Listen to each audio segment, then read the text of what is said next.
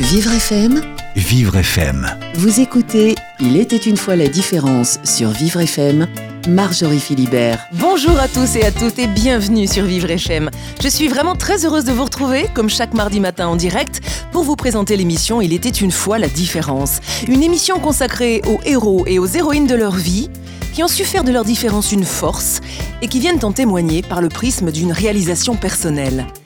Ce matin, je reçois une comédienne qu'a priori rien ne destinait à ce métier et qui pourtant a décidé de faire de sa différence une valeur ajoutée au point de la mettre en scène. Sophie Maes, mon invitée, est atteinte du syndrome de Turner, une maladie de la croissance rare qui se caractérise notamment par une toute petite taille. Sophie Maes mesure 1m30 et elle joue actuellement dans son propre one-woman show intitulé La presque grande Sophie au théâtre Le Lieu à Paris, spectacle dans lequel elle s'amuse de tout, mais surtout d'elle-même. Vous écoutez Il était une fois la différence, Marjorie Philibert. Bonjour Sophie Maes. Bonjour, bonjour Marjorie. Bonjour et bienvenue sur Vivre FM et puis merci de venir témoigner dans Il était une fois la différence. C'est un plaisir. Alors j'aimerais, si vous le voulez bien, apporter une toute petite correction parce que je me suis trompée sur votre taille. Mon Dieu, je vous ai diminué, vous ne mesurez pas 1m30 mais vous mesurez 1m40. 1m40, comme j'ai l'habitude de dire, pile poil pour rentrer dans Space Mountain. Space Mountain, un univers que vous connaissez bien euh, à Disneyland à Paris. Disneyland, oui. On aura l'occasion d'en reparler. Donc pardonnez-moi, je crois que c'est la taille de ma fille, 1m30. Alors j'aimerais, si vous le voulez bien, euh, Sophie, que vous preniez la parole en premier pour débuter notre émission et que vous commenciez à raconter votre histoire par la, phrase mythique des contes de fées. Il était une fois, d'autant que les contes de fées, nous allons le voir, font partie intégrante de votre vie. Vous voulez bien? Oui, ben, allons-y, c'est un exercice euh, euh, voilà, qui n'est pas forcément euh, évident, mais on se lance. Donc, il était une fois euh, une, un jeune couple, voilà, mon père, ma mère, qui venait déjà d'avoir une jeune, une jeune fille, ma sœur Sandrine, et qui découvre que ma mère, voilà, n'a même pas eu de retour de couche et elle est enceinte, donc de moi. Mmh. Voilà. Donc, ce qui fait que j'étais vraiment le, la, la naissance, ou du moins la, la grossesse surprise. Oui. Et donc, voilà, ça s'est fait, euh, ça a avancé. Je suis arrivée euh, avec un accouchement. Alors, à l'époque, je suis née en 1970, donc autant dire le, le- le siècle dernier. Euh, Il n'y avait pas d'échographie, il n'y avait pas d'amyosynthèse aussi. euh, aussi fréquente ou aussi accessible qu'aujourd'hui. Oui. Donc, euh, en fait, ils ont découvert quand je suis née, déjà, je suis née d'une manière un petit peu spéciale, je- un petit peu du style euh, entrée dans le monde euh, en fanfare, avec le, le cordon ombilical autour du cou. Aïe. Voilà, oui, Mhm. aïe. Mmh, Aïe. Ça coince. Donc du coup, euh, cia- cyanosé. Euh, bah, ma mère, ma mère m'a pas vue tout de suite puisque j'ai été très très vite amenée en soins. Le voilà. Donc ensuite, mon père, c'est a priori la légende dit, Oui. c'est le premier qui m'a vue. Et euh, donc ma mère était très très inquiète puisque le pédiatre qui a été le premier à me voir euh, lui a vraiment peint un tableau noir. D'ailleurs, j'encourage tous les pédiatres à prendre un peu de pincette pour les jeunes mamans, hein, de Mhm. pas de pas sortir ça. euh, à mon avis, il a peut-être été dérangé en plein match de foot ou je ne sais pas. En tout cas, il dit ma, ma mère, il, il dit à ma mère, de toute façon, votre fille, elle est elle a un pied euh, plus gros que l'autre, euh, elle est, enfin bref, etc. Et il peint un, un tableau un petit peu un petit peu noir. Et puis Il euh, annonce tout de suite à, votre, à vos parents que vous êtes d'ores et déjà euh, différente et atteinte du syndrome de Turner? Alors différente, oui. Maintenant, le syndrome de Turner, euh, pas- je, je ne sais pas exactement quand est-ce que ça a été décelé, mais en tout cas, oui, quand, une fois que j'étais arrivée dans le monde. Euh, Est-ce qu'on peut définir aujourd'hui, euh, ce matin en direct, Sophie Maes, ce qu'est le syndrome de Turner dont vous souffrez depuis votre naissance? Oui, oui. Alors, j'ai une particularité, c'est que je ne me suis, enfin, même mes parents n'ont pas pris euh, vraiment, je veux pas dire au sérieux, mais n'ont pas non plus fait un gros cas de la maladie. Euh, on était un petit peu inconscients. Ils étaient un petit peu inconscients, ce qui fait que ça m'a vraiment aidé à pas me, me sentir si différente que ça. Donc le syndrome de Turner, en fait, je voudrais juste rectifier, il n'y a, a, pas que la, la petite taille. Hein. C'est en fait euh, le 42e chromosome qui est le chromosome sexuel, en fait, qui est- devrait être pour une fille X, X, X. X, et moi, c'est X et une barre. Voilà, donc il y a euh, des protéines qui n'ont pas été tout à fait euh, complétées, ce qui fait que voilà, le, le- ce chromosome-là, sexuel, est pas euh, complètement achevé. Donc ça se, ça se traduit par le fait, voilà, pas, pas de possibilité d'avoir d'enfant. Ça, je le savais dès que j'étais euh, toute gamine.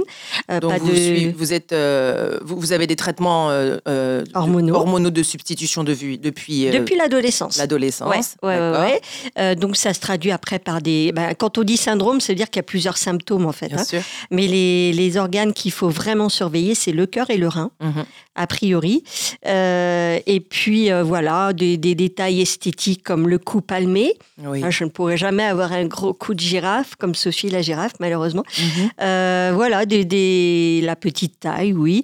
Euh, voilà, des, des petites choses comme ça. Une maladie chromosomique, euh, chromosomique très rare qui quand même n'affecte que les femmes et qui ne touche que une femme sur 2500. Donc c'est c'est effectivement vraiment euh, une maladie extrêmement rare. Alors Et- moi, on m'avait dit un cas sur 40 000.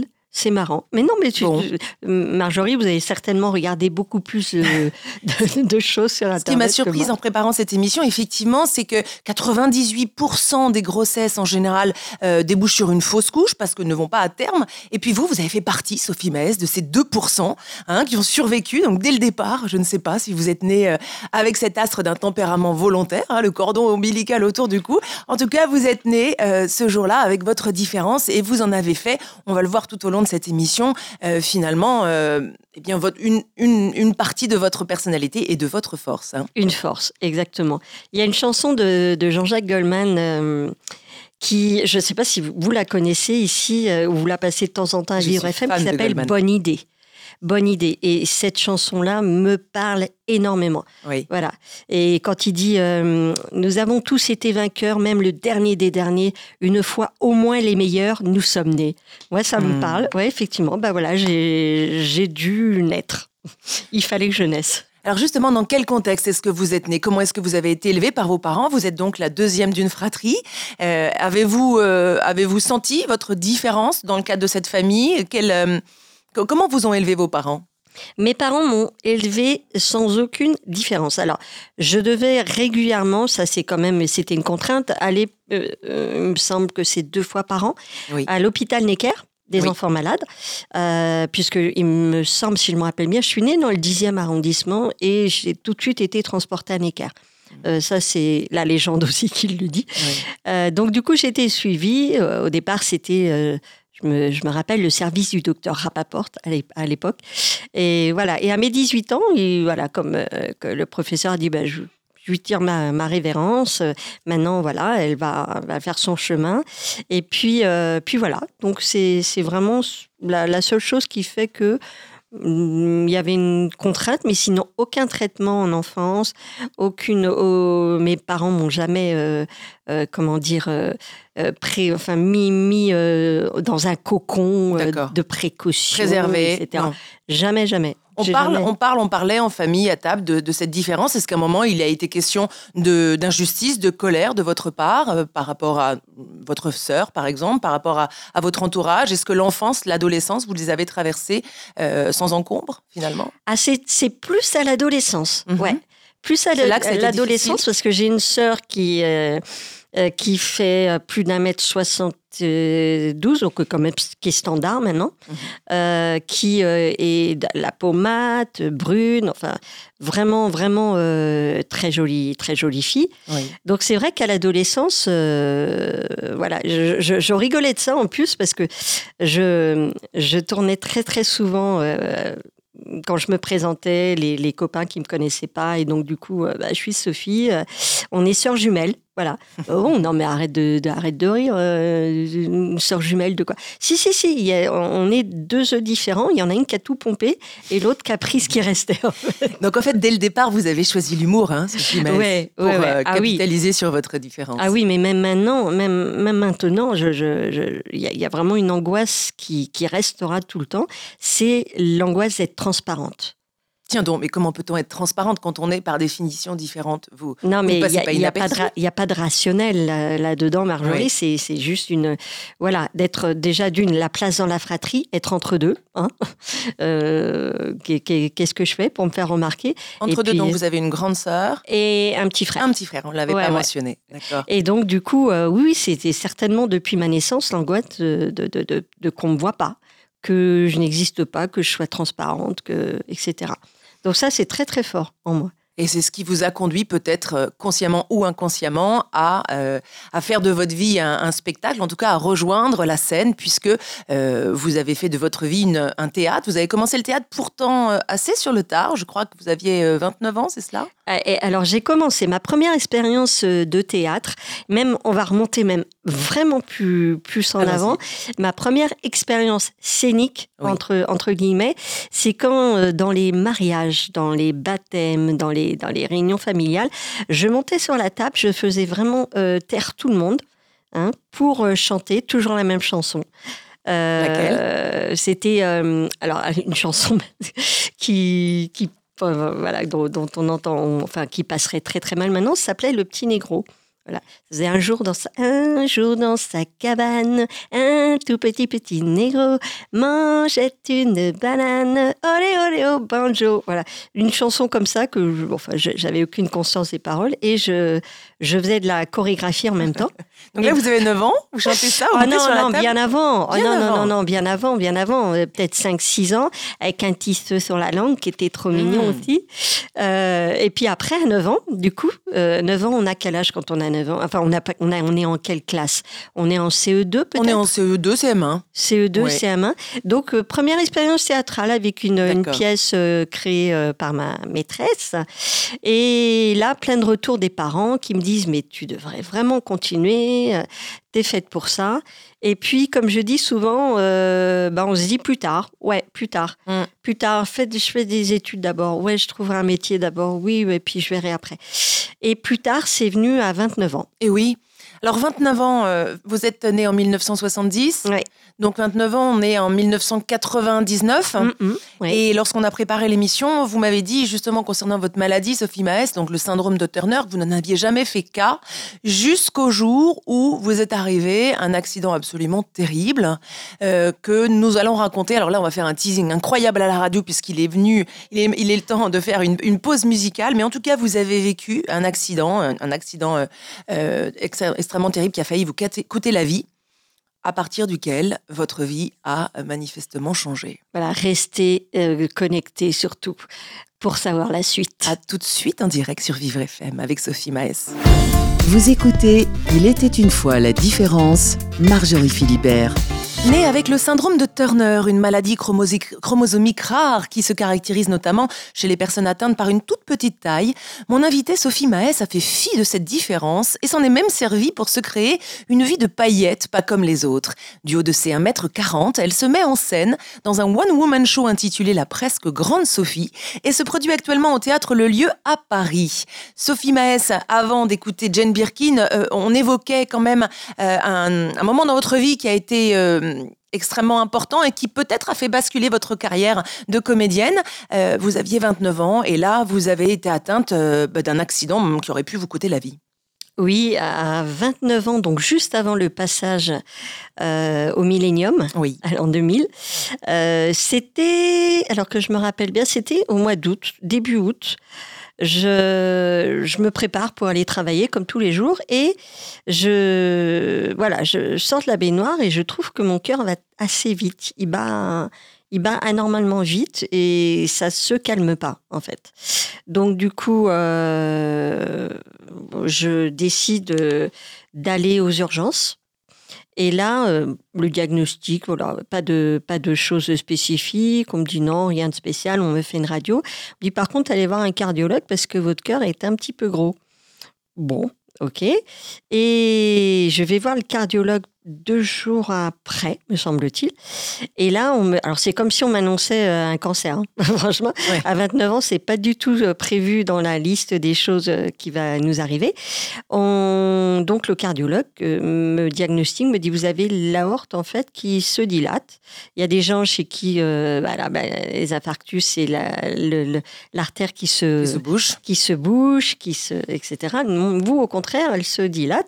Donc à surveiller à surveiller, à surveiller. Alors, euh, j'aime pas du tout ça. Moi, ça me travaille, ça me travaille mmh. énormément. Mmh. Et euh, j'ai prévu, j'avais prévu de longue date un, voyage de trois semaines dans l'Ouest américain. Donc, ça veut dire euh, avion, ça veut dire chaleur, tout ça, c'est vraiment pas bon pour les pour tout ce qui est cardiovasculaire.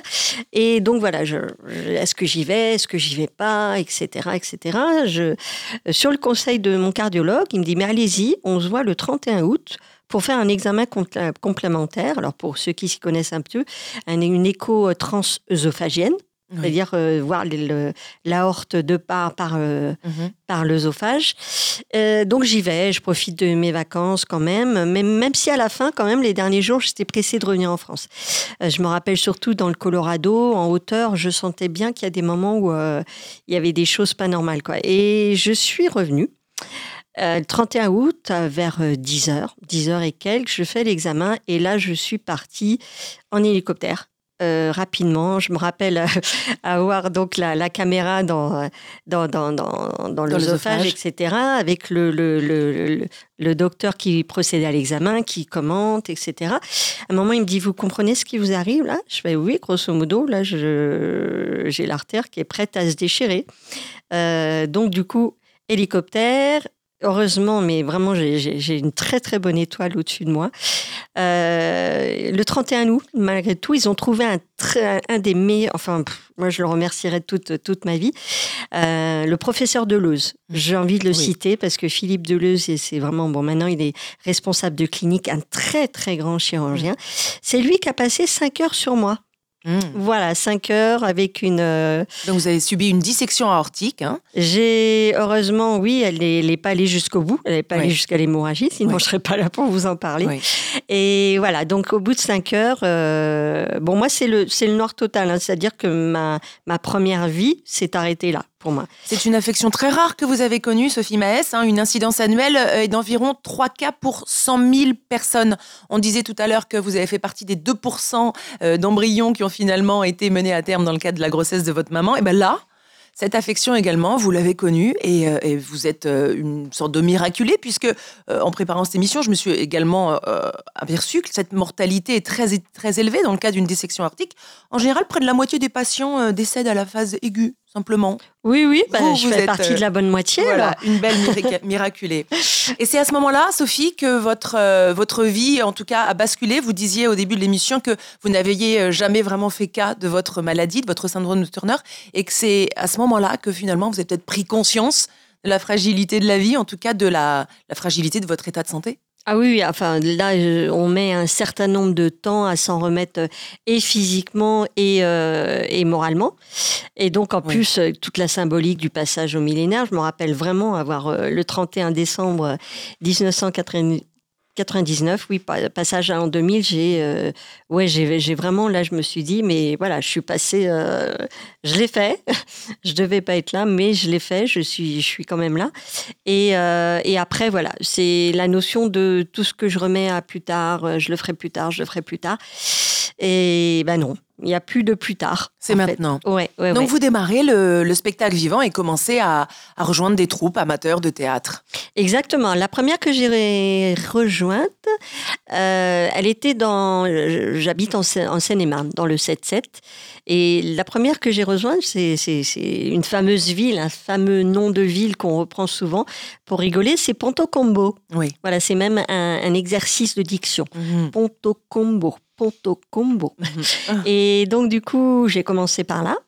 Et puis après, je me suis jointe à une autre euh, troupe qui s'appelle les Malappris, mhm.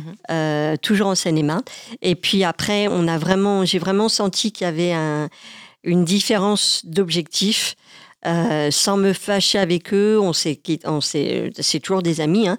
mais moi je suis partie vers ma propre, ma propre avancée plutôt que un petit peu de, tendre, tendre tout le monde avec mes volontés d'être un peu plus pro, etc. Une avancée volontaire, hein, voilà, donc. Exactement. Et c'est là que vous intégrez l'école du One Man Show. Exactement, l'école du One Man Show qui a ouvert en 94, donc qui avait déjà pas mal d'années d'expérience. Une école dans laquelle vous étudiez donc euh, l'écriture d'un scénario euh, et la préparation de sketch que vous testez pendant quoi? Cinq années hein, d'écriture et d'interprétation alors pendant cinq années, donc euh, c'est vraiment une école qui est très très complète. Je vous encourage vraiment pour ceux qui veulent aller dans cette voie-là à, vous renseigner. Ils ont un très bon site. Euh, ils ont vraiment une équipe de professorale, mais qui est très très complète. Et euh, qui, qui, sont voilà c'est pas de la théorie c'est également ils sont sur scène tous ces gens-là. C'est-à-dire qu'ils vous expliquent c'est pas comme les professeurs d'économie qui vous expliquent comment fonctionne l'économie. J'ai envie de dire si tu savais comment fonctionne l'économie tu viendrais tu viendrais pas l'enseigner tu tu, tu t'aurais ton entreprise et puis tu te ferais euh, voilà tu te ferais un petit paquet d'argent quoi. Alors c'est dans le cadre de cette euh, cette école hein, de, du one man show que vous écrivez et que vous mettez en scène votre premier one woman show au théâtre Le Bout hmm, en 2009 là c'était il y a une dizaine d'années. Ouais Exactement. Alors j'ai tout appris, euh, et pas, pas que l'écriture, il y a l'interprétation avec un de mes premiers professeurs que je salue qui s'appelle William Pasquier, très très grand acteur.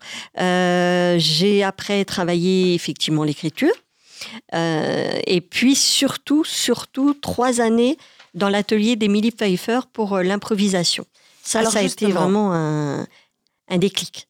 Alors l'improvisation fait partie euh, vraiment de votre vie euh, de façon intégrale aujourd'hui, puisque en plus de votre spectacle La Presque Grande Sophie, vous avez créé une troupe de théâtre d'improvisation qui s'appelle les PKK, les Pourquoi quoi.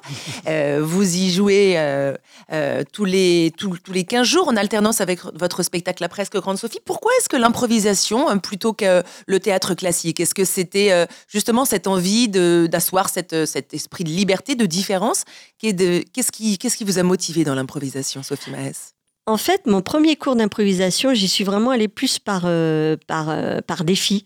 Hmm. Je me suis dit, euh, voilà, je, je, je, vais être terrifiée, ne pas avoir un texte sur lequel tu peux t'appuyer, etc. je me dis, comment tu vas faire?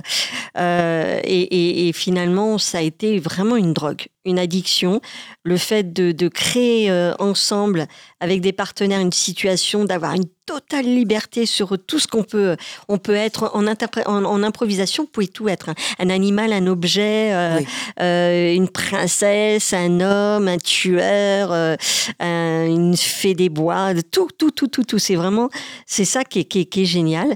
Et puis, je, je reste convaincue en tant que comédienne que une formation complète de, de comédien ne peut pas du tout extraire euh, l'improvisation. Parce que ça, on acquiert une liberté de, de, parole, une, euh, un lâcher-prise qui est vraiment essentiel. Et on s'affranchit aussi euh, de soi-même, de sa personne, quelle qu'elle soit. Exactement, c'est complètement ça.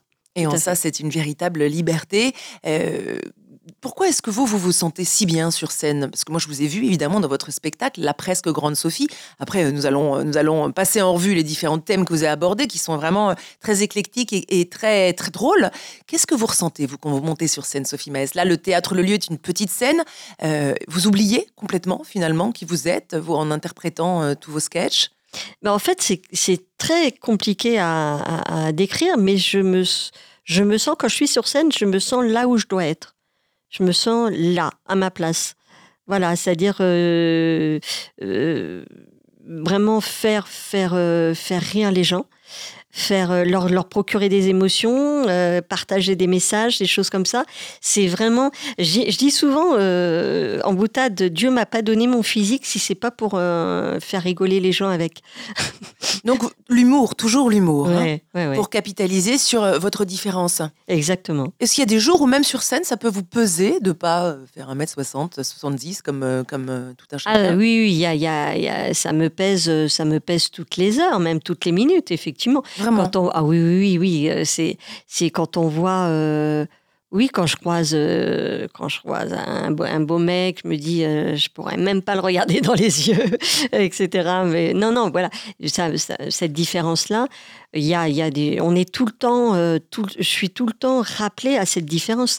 C'est-à-dire un enfant qui accompagne sa maman, qui va s'arrêter sur moi, qui va dire clairement à sa mère, maman, c'est une dame ou c'est une petite fille, etc. Bon, encore aujourd'hui, à 49 ans, oui, ça en, en, avançant dans, dans l'âge, euh, ça m'arrive moins. Mais il n'y a pas si longtemps, quand même, je me rappelle aller euh, à la boulangerie où on me disait Qu'est-ce que tu veux? Et là, je sortais ma voix la plus grave possible. Une baguette, s'il vous plaît. Oh, pardon, excusez-moi, je... c'est pas grave. Ça m'arrive tout le temps. 1m30, c'est effectivement l'âge moyen. 1m40. 1m40, c'est la taille moyenne d'un enfant de 10 ans, à peu près. D'accord, si vous le dites. Très bien. Bah, je, me repère à ma propre, à ma propre fille.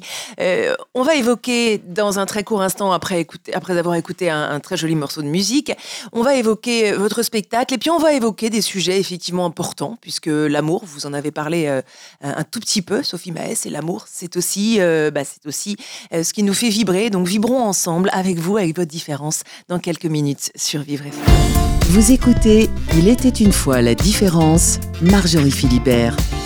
Elle se qualifie elle-même de droopy girl, avec le regard un peu bas, mais si sensible quand il se pose sur vous après quelques hésitations. Ce qui me frappe surtout, c'est sa féminité affichée, avec son carré impeccable, donnant à son visage un look élégant et moderne, ses bijoux totems autour de son cou et à ses oreilles, et son nez qui se plisse au moindre sourire et la rend si sympathique. Sophie Maes, mon invitée ce matin, venue témoigner de sa différence, le syndrome de Turner, une maladie chromosomique rare qui a stoppé sa croissance à 1m40 et a rendu sa vie de femme plus difficile. En parallèle à une longue carrière chez Disneyland Paris, Sophie Maes se met en scène dans un one-woman show intitulé La presque grande Sophie au théâtre Le Lieu à Paris, où elle a vraiment tout d'une grande. Sophie Maes, pour compléter ce portrait que je viens de faire de vous, je vous ai apporté un miroir que je vous tends. Ah merci, merci Marjorie. J'aimerais que vous vous y regardiez quelques secondes et que vous nous décriviez euh, ce que vous y voyez, qui vous y voyez. Alors, ce que je vois, c'est euh, voilà déjà des, des, marques d'une nuit très courte. voilà. Et puis, euh, surtout, beaucoup de, de, de rites d'expression, en fait. C'est vraiment... Euh, c'est très, très symptomatique, avec notamment le front le front à force de relever les yeux, de ci, de ça, voilà, qui, qui, est un petit peu marqué. Sinon, plutôt sympa. Quelle relation entretenez-vous avec votre physique? Euh, ben, je m'y fais en fait, hein. je m'y fais, c'est-à-dire que, c'est de toute façon on a le corps qu'on a, hein. on, on, on, le, le loue pour les années qu'on a à venir sur cette terre, et on nous demande pas, euh, on n'a pas fait le tour du, on n'a pas choisi quoi. Donc autant faire avec ce qu'on a et surtout euh, bien l'entretenir. voilà, je, bien le respecter son corps. Alors justement, vous êtes sur scène pour un spectacle d'une heure intitulé La presque grande Sophie. Et moi, je me suis penchée sur tout. Alors, je suis allée vous, écouter, vous voir, bien sûr. Euh, mais j'ai lu également toutes les critiques euh, extrêmement élogieuses de vous euh, sur votre spectacle qui tourne depuis plusieurs années maintenant? Ça va faire là la troisième saison. D'accord.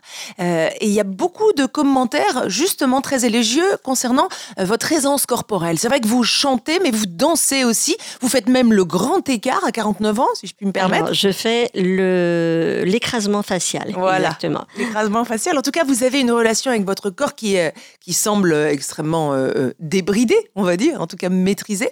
Euh, c'est un objectif pour vous d'avoir cette liberté corporelle quand justement on est un peu contrainte dans une petite taille par rapport à, à une femme de votre âge qui, bah, qui serait peut-être plus grande, mais en tout cas beaucoup moins souple et beaucoup plus coincée hein, dans, dans son âge et son corps? En fait, j'ai toujours euh, toujours été souple.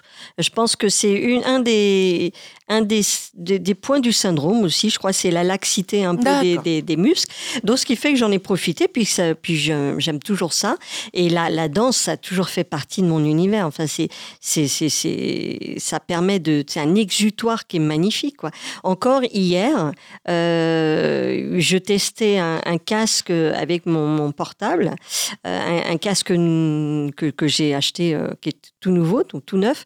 Et j'ai pas pu m'empêcher de me faire une petite danse pour moi toute seule. Euh, voilà, c'était Gilberto Gil. Mmh, Gilberto Gil. Voilà. Donc effectivement, il y a des passages dans ce spectacle à presque Grande Sophie qui sont dansés, qui sont chantés. C'est assez impressionnant.